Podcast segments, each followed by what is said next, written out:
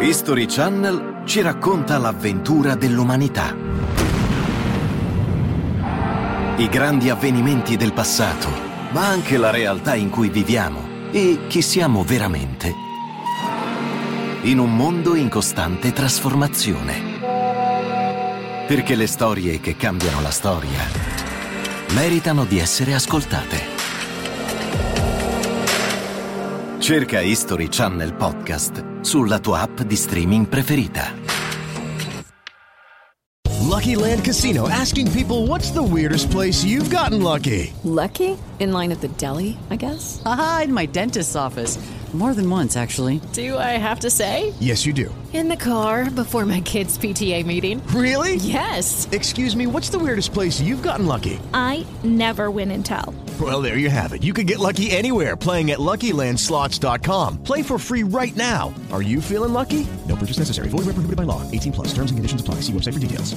Un giorno come tanti. Una coppia apparentemente normale. E l'inizio di un incubo che durerà sette anni. Benvenuti a Direful Tales.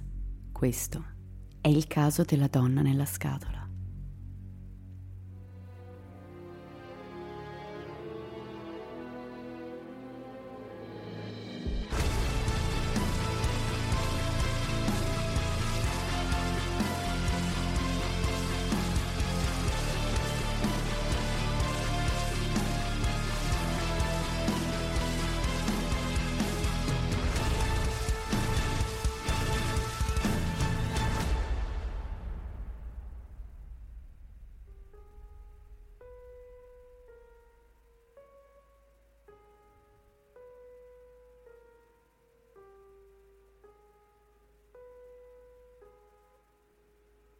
Quanti secondi servono per cambiare una vita? Per quanto mi riguarda, ho questo modo strano di farmi coraggio. La chiamo la teoria dei 10 secondi. Credo fermamente che per andare oltre qualunque paura o esitazione bastino 10 secondi. 10 secondi per entrare nell'ufficio del proprio capo e licenziarsi da un luogo che ci ha fatto soffrire tutta la vita. 10 secondi per perdere l'equilibrio e baciare qualcuno. 10 secondi per decidersi a fare quel tuffo che ci spaventa tanto. La vita è al di là di quei dannati 10 secondi. Momenti eterni, racchiusi in un respiro profondo che fatichiamo tanto a fare. Eppure, sono 10 secondi pesanti, talmente pesanti che spesso non riusciamo a farli. E cosa sarebbe successo se Colleen fosse andata in fondo a quei 10 secondi? Può un attimo così, così effimero cambiare completamente il corso degli eventi? Per la storia di oggi vale la pena chiederselo. È il 1977 e siamo in Oregon. Qui la giovane e sorridente Colleen Stan, di soli vent'anni, sta percorrendo a piedi la superstrada. I lunghi capelli biondi le ricadono sulle spalle e il sole le accarezza le gote rotonde, decorate da delle splendide lentiggini i suoi occhi azzurri vivi, la bocca semi aperta in un sorriso. Colin è felice. Sta andando in California dove festeggerà il compleanno di un'amica. L'auto quella mattina ha scelto di non partire e così Colin decide di fare l'autostop. Non c'è niente di strano in fondo. Sono gli anni 70 e ci sono ragazzi che chiedono un passaggio ad ogni angolo di strada. Colin riesce a prendere diversi passaggi nell'arco della mattinata e nelle prime ore del pomeriggio arriva a Red Bluff, in California, a meno di 100 miglia dalla sua destinazione. La ragazza rifiuta l'aiuto di alcuni giovani maschi adulti. Non è una stupida. Sa bene che il mondo è comunque pieno di pericoli e non salirebbe mai da sola con degli uomini. Ad un tratto si ferma un'auto di fianco a lei. Colina è sollevata nel vedere che si tratta di una giovane coppia. Alla guida c'è un uomo dal tipico aspetto da bravo ragazzo. Indossa una camicia chiara e sotto una zazzera di capelli castani mostra dei grandi occhiali rettangolari. Di fianco a lui è seduta la sua compagna, giovane, capelli riccioli, un volto come un altro. In braccio sta cullando una neonata. I due si offrono di portarla almeno per un tratto di strada e Colin accetta volentieri. Passano 5-10 minuti e il clima in auto è silenzioso. La ragazza però si accorge che l'uomo continua a guardarla dallo specchietto retrovisore. La cosa la inquieta, ma cerca di scuotersela di dosso. Dopo 15 minuti di viaggio i tre si fermano a una stazione di servizio per fare benzina. Colin esce dalla macchina per sgranchirsi le gambe, prende il proprio zaino e va in bagno. Attenzione, perché questo è un momento cruciale. Ciò che sto per dirvi è stato dichiarato dalla stessa Colin in più di un'intervista negli anni successivi ai fatti. La ragazza si sta sciacquando il viso di fronte allo specchio, quando avverte una voce. Non sa se sia Dio, un sesto senso o qualcos'altro, ma quella voce le dice una cosa sola, chiara e cristallina. Esci dalla finestra e scappa più veloce che puoi. La sensazione che accompagna la voce è terrificante, come se qualcuno improvvisamente stringesse stomaco e trachea della ragazza. Pausa. Dieci secondi. Dieci secondi senza respiro che potremmo quasi immaginare in slow motion. Una finestra, una porta, una scelta. Se Colin scegliesse la prima, la nostra storia si fermerebbe qui, perché non esisterebbe. Lei raggiungerebbe la sua amica, facendole una sorpresa e passerebbero insieme una bellissima serata. Colin si guarda allo specchio. Il tempo torna a velocità normale. Pensa che sia davvero un pensiero stupido. Prende lo zaino ed esce dalla porta. Sono passati meno di dieci secondi. Colin rientra in auto. Adesso nel sedile posteriore di fianco a lei c'è una strana scatola con un buco e delle chiusure ermetiche. La ragazza la osserva, ma non capendo di cosa si tratti, la ignora. I tre percorrono l'autostrada per altri 20 minuti, quando l'uomo chiede alla ragazza se per lei sia un problema fare un'altra breve sosta, eh, per osservare delle grotte di ghiaccio che a quanto pare sono bellissime e sono lì in zona. Colina annuisce e i tre prendono una strada secondaria che termina nei pressi di un bosco. L'uomo e la donna scendono dall'auto e si allontanano, lasciando la ragazza sola a chiedersi che fine abbiano fatto. Improvvisamente l'uomo apre la portiera posteriore e aggredisce Colin con un coltello. La lega, la benda e le mette in testa qualcosa di pesante. Quella è la scatola di legno che sedeva proprio di fianco a Colin, che adesso, costretta fino al collo in un contenitore rivestito internamente da un tappeto per garantirne l'insonorizzazione, non sa cosa fare. È scioccata, è disperata. La donna con il braccio leonato sale nuovamente in auto e l'uomo riparte verso la superstrada, direzione Red Bluff, allontanando Colin dalla sua destinazione. La ragazza è in iperventilazione. Nella sua mente si affollano troppi pensieri simultaneamente. La logica ha lasciato completamente il campo al panico. Cosa mi faranno? Mi uccideranno? Mi stupreranno?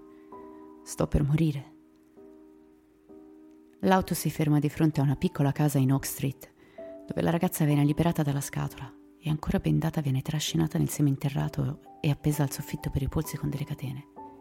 Lì, l'uomo le strappa i vestiti di dosso e inizia a frustarla con violenza. Dopodiché l'uomo fa sesso con la sua compagna, proprio ai piedi di Colin. Una volta terminato, torna da lei. La guarda, ne accarezza il corpo Fa scorrere le sue dita lungo le forme della ragazza, percorrendone i dettagli. La sgancia dal soffitto e la porta in un angolo del seminterrato. La fa accucciare dentro una cassa di legno grande abbastanza per contenere una persona rannicchiata. Chiude la cassa, la chiude con un lucchetto e poi se ne va. Questa è solo la prima notte che l'uomo, Cameron Hooker e sua moglie Janice tengono prigioniera Colin. Cameron Hooker è di Alturas, sempre in California. È sempre stato un ragazzo estremamente introverso e bruttino, non particolarmente interessante. In compenso a scuola era ritenuto un genio, dell'incredibile immaginazione, con ottimi voti in tutte le materie. Purtroppo però non ha mai terminato la scuola. Finì a lavorare in una segheria della città, in mezzo a uomini decisamente troppo diversi da lui. Col tempo il piccolo genio abbandonò le sue glorie dedicando le pause al lavoro o il dopo cena a videocassette e giornaletti sporchi. Passarono gli anni e con essi anche la voglia delle solite scene di sesso. A 19 anni la fantasia di Cameron lavorava eccessivamente per star dietro all'industria pornografica. E quindi le uniche cose che lo soddisfacevano erano filmati di bondage, dominazione totale, fino a provare un morboso interesse per le torture. Sfortunatamente fu proprio in quegli anni che Cameron incontrò Janice. Janice era la preda perfetta per le deviazioni di quel ragazzo. Non molto bella, ed una timidezza tale da non aiutare la sua già bassa autostima. La relazione si rivelò tossica fin da subito. Janice si diceva felice di accompagnarsi a un bel ragazzo con un lavoro stabile e se lo faceva bastare, perché Cameron non aveva intenzione di donarle amore e tenerezza, anzi, l'uomo usò la fidanzata per sperimentare tutte le sue fantasie più malate. Janice non ci mette molto tempo a diventare una vittima del ragazzo, che arriva addirittura a portarla in un bosco, legarla a un albero e ferirla in diversi modi solo per dimostrare fino a che punto fosse in grado di arrivare. Janice però non, non fuggì mai. Meglio subire i soprusi che perdere Cameron. Una volta sposati nel 1975, Cameron non ferma la sua aggressività, che inizia a scatenare reazioni negative in Janice, che altro non voleva se non costruire una famiglia normale. I due arrivarono quindi a un accordo. Cameron avrebbe potuto avere una schiava da torturare a suo piacimento, a patto che non toccasse più Janine e che riservasse solo a lei i rapporti sessuali. La psicologia che sta dietro la figura di Janice è controversa. Ad oggi si sa che partecipò alle violenze nonostante si dicesse disgustata del comportamento del marito, ma ancora non si comprende se fosse realmente spaventata dalla paura di perderlo o semplicemente deviata quanto lui. Successivamente i due ebbero una figlia e l'uomo sembrò darsi una calmata per un po', fino a quel fatidico 19 maggio del 1977, il giorno dell'incontro con Colin Stan. Torniamo a parlare di lei. I genitori di Colin, non avendo sue notizie, cominciano ad allarmarsi e chiamano l'amica che la figlia sarebbe dovuta andare a trovare. La ragazza dice al signor Stan che sua figlia non è mai arrivata a casa sua e questo scatena il panico immediato nel cuore dell'uomo, che parte immediatamente insieme a sua moglie per Riverside. Lungo la strada si fermano a diversi distretti di polizia e denunciano la scomparsa di loro figlia. Ma Colleen è svanita senza lasciare alcuna traccia. Per tutta l'estate e l'autunno del 1977, Colleen è tenuta bendata all'interno di una cassa di legno, simile a una bara costruita dal suo stesso aguzzino isolata nell'umida cantina di quella piccola casa in Oak Street. La routine è la medesima. La ragazza passa la giornata sdraiata nella cassa. Ogni sera l'uomo arriva, la tira fuori, le dà da mangiare e da bere e le lascia usare una padella ospedaliera per espletare i suoi bisogni. Successivamente la appende nuda al gancio e la frusta fino a che ha forza in corpo. Ogni giorno così per più di 90 giorni. Riuscite anche solo a immaginarvelo? Io, io no. Non credo sia umanamente possibile riuscire a immedesimarsi questa volta. Alla fine del 1977 la realtà di Colin è fatta solo di violenza e isolamento e questo è un particolare importante. L'isolamento. Perché per Cameron è fondamentale far sì che la sua vittima sia disorientata e sola, così da poter contare solo ed esclusivamente sulla benevolenza di colui che è in controllo. Arriviamo al gennaio del 1978. Sono ormai passati nove mesi dal giorno della cattura, quando Cameron prende uno spunto crudele da uno dei suoi giornaletti porno di bondage. Fa firmare a Colin un contratto di schiavitù. Vedete, il porno estremo gioca un ruolo fondamentale in questa storia. Stuzzica le fantasie più terrificanti di una mente già di per sé malata ed in questo caso le rende possibili. Una sera Cameron e Janice scendono nello scantinato e leggono il contratto alla ragazza.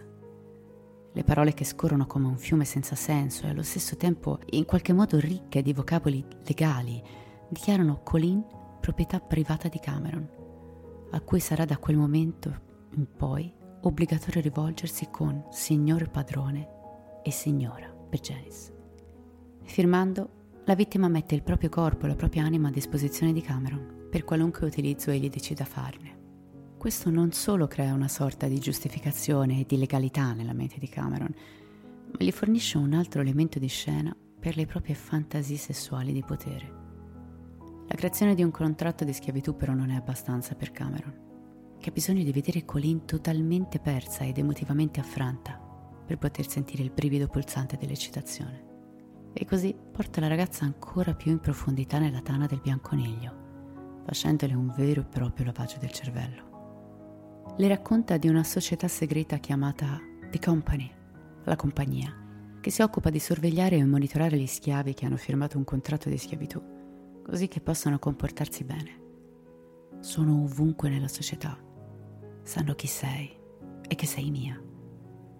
Sanno che ti ho rapita e che stai firmando questo contratto con me proprio adesso, in questo istante. Va, corri al telefono a chiamare aiuto.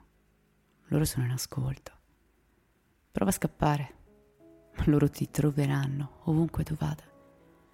Gli basterà premere il grilletto per fermarti non hanno pietà per nessuno.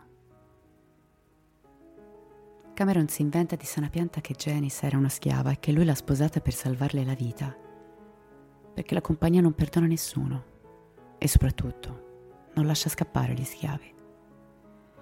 Pensateci un attimo, se ora fossimo seduti in un bar a chiacchierare e qualcuno ci raccontasse dell'esistenza di questa The Company, probabilmente gli consiglieremmo di smettere di bere e non mettersi alla guida.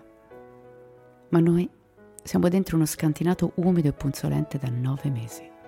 Siamo nudi con Colleen, feriti, infreddoliti e con l'identità a pezzi.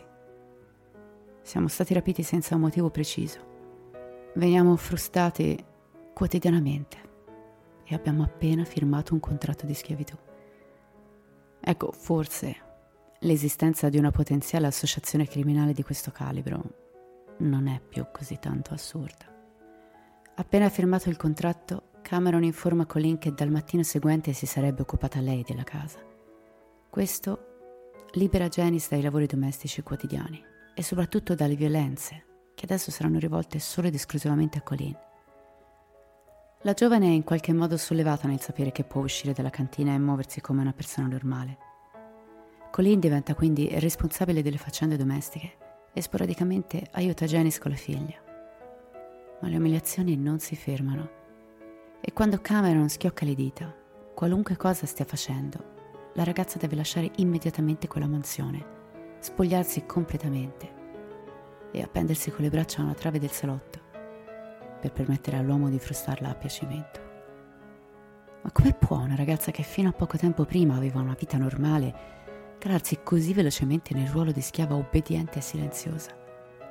Beh, L'essere umano, per quanto controverso e a volte crudele, è un essere meraviglioso, soprattutto per la sua rapidità di adattamento all'ambiente circostante. Colin capisce istantaneamente che il modo per restare viva è solo uno, obbedire, anche perché Janice è complice del suo aguzzino e non sembra minimamente interessata a tradirne la fiducia. In più, per quanto ne sa la ragazza, là fuori c'è la compagnia e sono esseri spregevoli, molto, molto più pericolosi dell'uomo occhialuto che la tiene prigioniera. Arriviamo al febbraio del 1978, quando succede qualcosa di inaspettato che peggiora irrimediabilmente la situazione di Colin. Janice parla con il marito e gli dice che, se lo desidera, quella sera può far sesso con la propria schiava. Cameron non ci pensa su due volte.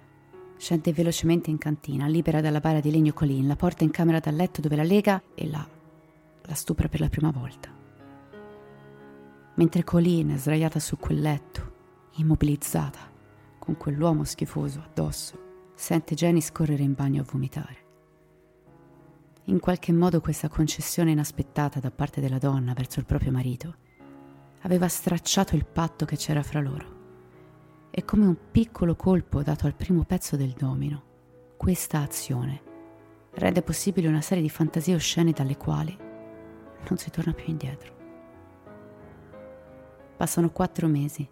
Questa coppia di deviati acquista un terreno vicino alla statale appena fuori Red Bluff e si trasferisce lì, a vivere in una casa mobile. A causa della natura dell'abitazione, Cameron deve inventarsi un modo per tenere segregata Colleen, in quanto non esiste cantina. Costruisce così una cassa sotto la struttura del letto. Per farvi capire, immaginatevi il letto di un camper o una roulotte. Se togliete il materasso, sotto ci sono dei gavoni apribili atti a permettervi di conservare coperte, cibo, oggetti utili. Ecco, ce l'avete bene in testa questa immagine? Avete capito più o meno lo spazio a disposizione? Bene, benvenuti. Quella è la vostra nuova casa. Colleen passa il resto del 1978 vivendo nella cassa sotto il materasso ad acqua della coppia. Viene tirata fuori solo per pulire o essere torturata e stuprata da Cameron. Nel frattempo a casa Stan tutti questi mesi di assenza da parte della figlia hanno ovviamente stravolto i genitori, che non vogliono pensare per forza che la ragazza sia morta, anzi pensano che sia viva, ma che si sia allontanata per entrare a far parte di una setta, cosa che in quegli anni era un po' la moda del momento per i giovani che fuggivano dalle proprie famiglie, e quindi non era un pensiero così assurdo da fare. Alla casa mobile nel frattempo Cameron obbliga Colleen ad aiutarlo nella costruzione di una vera e propria macchina da tortura medievale. Per la precisione, la tortura della tavola, per gli appassionati di storia, consisteva nel bloccare mani e piedi del presunto colpevole con corde o catene che venivano strette intorno a un rullo. Il corpo veniva così allungato fino alla slogatura delle articolazioni. Ma per la ragazza il trattamento è il medesimo. Il corpo si allunga in modo innaturale. Il dolore è penetrante, quasi a strapparle i muscoli. Colleen prega Dio di volgere lo sguardo verso di lei, ma l'unica che osserva continuamente è Janice, consapevole in ogni attimo di ogni sopruso. Alla donna la povera Colleen non piace affatto, non la vuole lì, perché quella ragazzina passa troppo tempo con suo marito. Dopo due anni di prigionia, Cameron rimuove il collare a catena di Colleen e le permette di lavorare il campo nel terreno da lui acquistato precedentemente. È sicuro che la ragazza non fuggirà. È sicuro dell'ottimo lavoro di manipolazione che ha fatto su di lei. È sicuro che il collare è la paura stessa. Dicembre 1981. Colleen è nella lista degli scomparsi da ormai due anni e mezzo, quando Cameron decide di farle un regalo di Natale. La porta di fronte a una cabina telefonica. Le punta un coltello alla pancia e le dice: Ok, puoi chiamare i tuoi genitori, ma ti avverto. Se dici qualcosa di sbagliato, strappo questo cazzo di cornetta e ti faccio pentire di essere nata. La ragazza annuisce. Tremante compone il numero della propria abitazione. La mente corre inarrestabile. Cosa dire, cosa non dire, sono felice, ho paura. Pronto? Dall'altro capo del telefono risponde il signor Stan. Colleen parla brevemente con l'uomo, che è estremamente emozionato nel sentire la voce della figlia. La ragazza è vaga, breve quanto più possibile. Non dice cosa è successo, non dice dove si trova, solo ti voglio bene e poco altro. Poi Cameron interrompe la conversazione e i due tornano alla casa mobile. 1981. Colleen è schiava da ormai tre anni e mezzo. Può lavorare nel terreno degli Uker e può fare jogging. Non fugge. Non ci pensa nemmeno. La compagnia è sempre là, che osserva. E Colleen lo sa, lo sente sulla pelle. Le persone che la guardano mentre passa, quelli che sussurrano, li sente nel petto, che stringono il nodo alla gola che l'accompagna ogni volta che si allontana dal suo aguzzino. Tutti i giorni Janice esce di casa ed ogni volta che lo fa, Cameron stupra Colleen in ogni modo possibile. Arriva marzo e l'uomo chiama a sé la ragazza dicendole che la compagnia ha dato l'ok per permetterle di far visita alla propria famiglia. Ma prima deve dimostrare la propria fedeltà. Cameron la fa inginocchiare di fronte a lui, le consegna uno shotgun e le ordina di metterselo in bocca e di premere il grilletto. La ragazza lo fa, non succede niente. Ancora una volta ha fatto la brava bambina. E così il 20 marzo 1981 Cameron Hooker accompagna Colleen a casa dei suoi genitori. Durante il viaggio l'uomo istruisce la ragazza su cosa dire sono fidanzati e lui sta andando a fare un seminario a San Diego. Passando per la città di Colin, lui le avrebbe suggerito di fermarsi a passare del tempo con la sua famiglia, qualche ora, e poi sarebbe andata a riprenderla. Ah, ovviamente, la casa degli Stan è sotto stretta sorveglianza da parte della compagnia. E se Colin si azzarda a dire qualcosa, I membri entreranno e uccideranno tutti coloro che abitano al loro interno. I due arrivano davanti alla porta. Freddy Colin la apre e si trova di fronte a sua figlia, più magra del solito, insieme a un ragazzo sorridente. La giovane abbraccia il padre, che li invita a entrare. Cameron si trattiene poco. Informa i presenti che sarebbe tornato il giorno dopo a prendere la fidanzata, in modo da concederle un po' di tempo di qualità in famiglia. Quando immagino questa scena mi viene sempre da pensare al padre. A cosa deve aver provato in quel momento? E all'esplosione interna che deve aver provato anni dopo alla scoperta che quel fidanzato altro non era che il sadico bastardo che le aveva strappato dalle braccia la figlia per torturarla e stuprarla in modi abominevoli. Durante il tempo trascorso insieme, Colin si dimostra riluttante nel dare dettagli sulla propria vita e il padre non insiste per la paura di innervosirla e non vederla più. Cerca di godersi il tempo con lei. Passano 24 ore. Il telefono squilla. È Cameron, che avvisa che arriverà tra dieci minuti. Il cuore di Colin sprofonda nello sconforto. Quando l'uomo arriva, la matrigna della ragazza, convinta di fare qualcosa di bello, scatta una foto alla presunta coppia di fidanzatini. Nella foto, una collina apparentemente sorridente abbraccia affettuosamente un ragazzo occhialuto con il sorriso smagliante. Quanti segreti possono nascondersi dietro un sorriso, dietro una foto? Pensateci la prossima volta che invidiate qualcuno su Instagram. Una volta tornati alla casa mobile, Cameron continua con la sua metodica manipolazione. Ciò che fino al giorno prima erano le piccole libertà guadagnate con la fedeltà, vengono ritirate. Colleen torna a passare le giornate unicamente all'interno della cassa, con una catena al collo, così da toglierle ogni possibile brandello di gioia residuo dal suo cuore, così da distruggere l'equilibrio che si era costruita. I successivi tre anni passano al buio in quella fredda cassa di legno. Per Cameron Walker le donne sono creature malvagie che non meritano niente esistono solo per il suo piacere personale, esistono solo ed esclusivamente per soddisfarlo. Passano sette anni. Colin quasi per miracolo riesce a convincere il suo aguzzino a permettere di lavorare nella società per poter dare un aiuto economico alla famiglia. L'uomo acconsente e la ragazza trova lavoro come addetta alle pulizie in un motel di zona.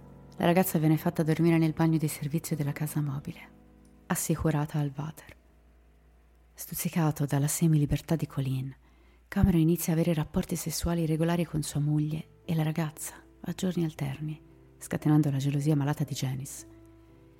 Il rapporto tra lui e la donna non è e non è mai stato paritario. Travolto dal proprio ego, Cameron annuncia il suo piano ed è quello di costruire un vero e proprio dungeon sotterraneo dove incarcerare altre schiave sessuali. Dovete sapere che una particolarità del sadico sessuale è che non è in grado di limitare la propria coscienza. Il suo scopo è ottenere il potere assoluto su chiunque. Parte da una persona, poi due, ed il potere è sempre più assoluto. E se due vanno bene, tre possono solo essere meglio. Il suo scopo è dimostrare costantemente a se stesso di essere perfettamente in grado di ottenere potere e controllo. Controllo assoluto su qualunque essere umano scelga come target. Ma questo folle piano rompe definitivamente l'equilibrio mentale precario di Janice, che a questo punto lascia andare ogni tipo di manipolazione. Inizia a vedere Colin come un essere umano a cui è stato causato ogni trauma possibile. Con lei sviluppa un rapporto paritario, non più moglie e schiava a confronto, ma due donne che dividono lo stesso uomo. E per Janice è già troppo. Non è più disposta ad andare avanti. Presa dal rimorso e avvolta dal terrore verso il piano terribile del marito, nel 1984 Janice fa visita al pastore della sua chiesa. E lì, nel silenzio echeggiante di fronte a Dio, Janice spalanca il vaso di Pandora. Racconta di Cameron, racconta delle sue fantasie, delle torture, di Colin. Il pastore è sconvolto. Dice a Janice di scappare, di portare via Colin e di farlo subito. La donna accorre all'hotel, quello dove lavora Colin, e come un fiume in piena le vomita addosso la verità, ovvero che la compagnia non esiste, è tutta una menzogna orrenda per non farla scappare. Le intima di andarsene e di farlo il prima possibile. Fermi. Dieci secondi. Dieci maledetti secondi. Ricordate cosa vi ho detto prima, la vita è al di là di quei dieci dannati secondi, momenti eterni, racchiusi in un respiro profondo che fatichiamo tanto a fare. Ancora una volta il tempo rallenta. Ora torniamo a osservarla in slow motion. Colina ha due scelte. Restare, nel caso quello sia l'ennesimo test da parte del suo aguzzino per testare la sua fedeltà, o alzare i tacchi e fuggire il più lontano possibile. Uno, due.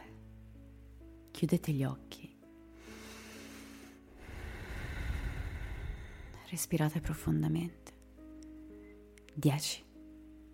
Colin corre al primo telefono, chiama il padre e gli dice che sta tornando a casa. Poi si dirige alla fermata dell'autobus.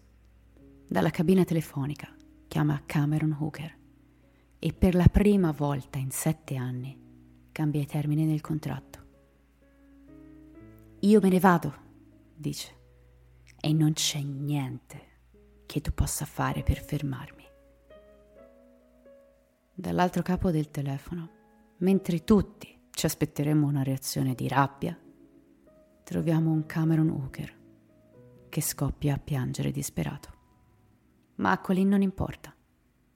Riaggancia. La conversazione si interrompe.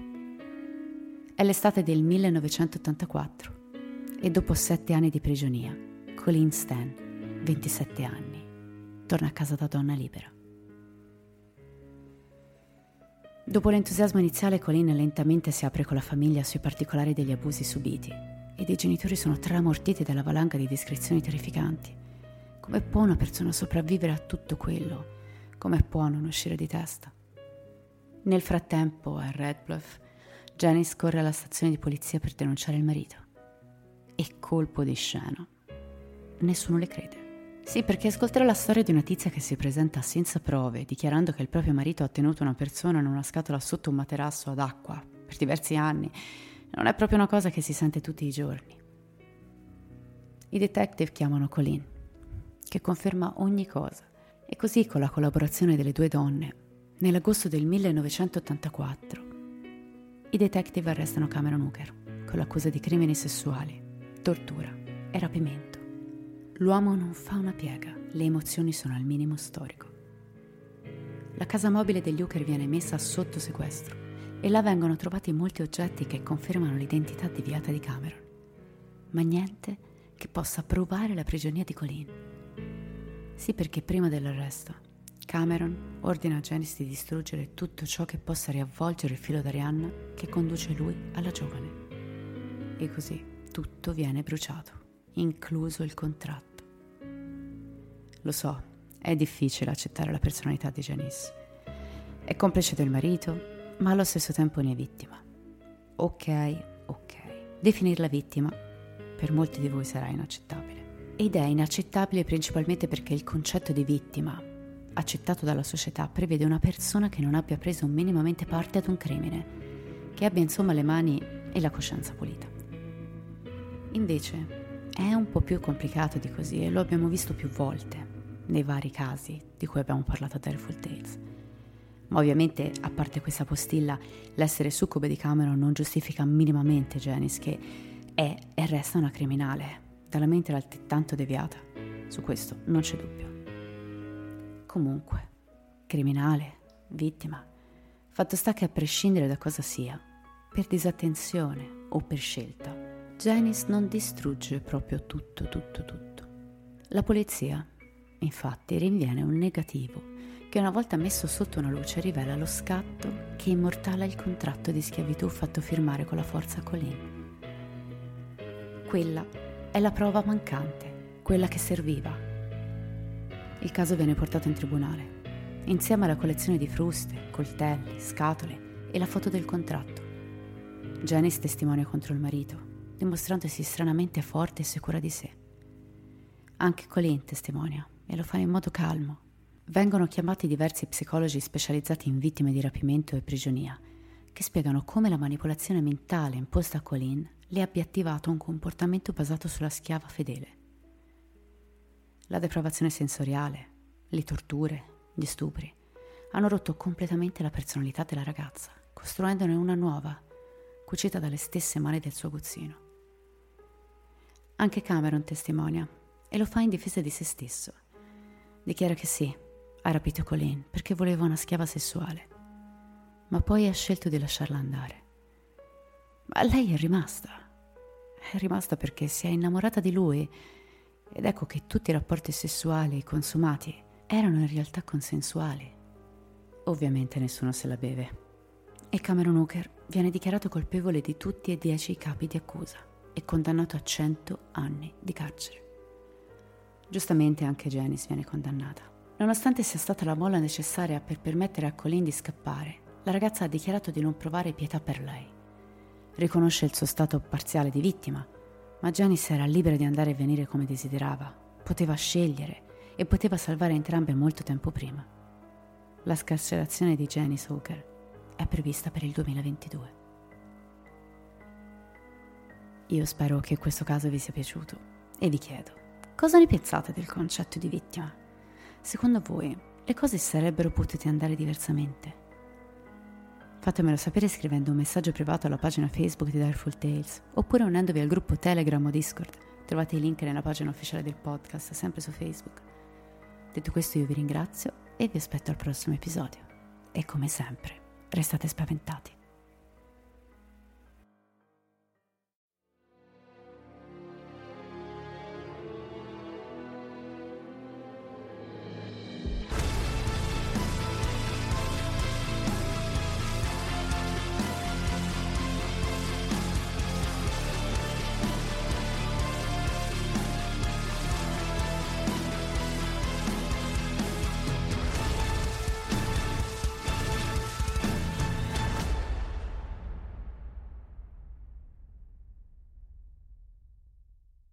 Lucky Land Casino asking people what's the weirdest place you've gotten lucky? Lucky? In line at the deli, I guess? Aha, in my dentist's office.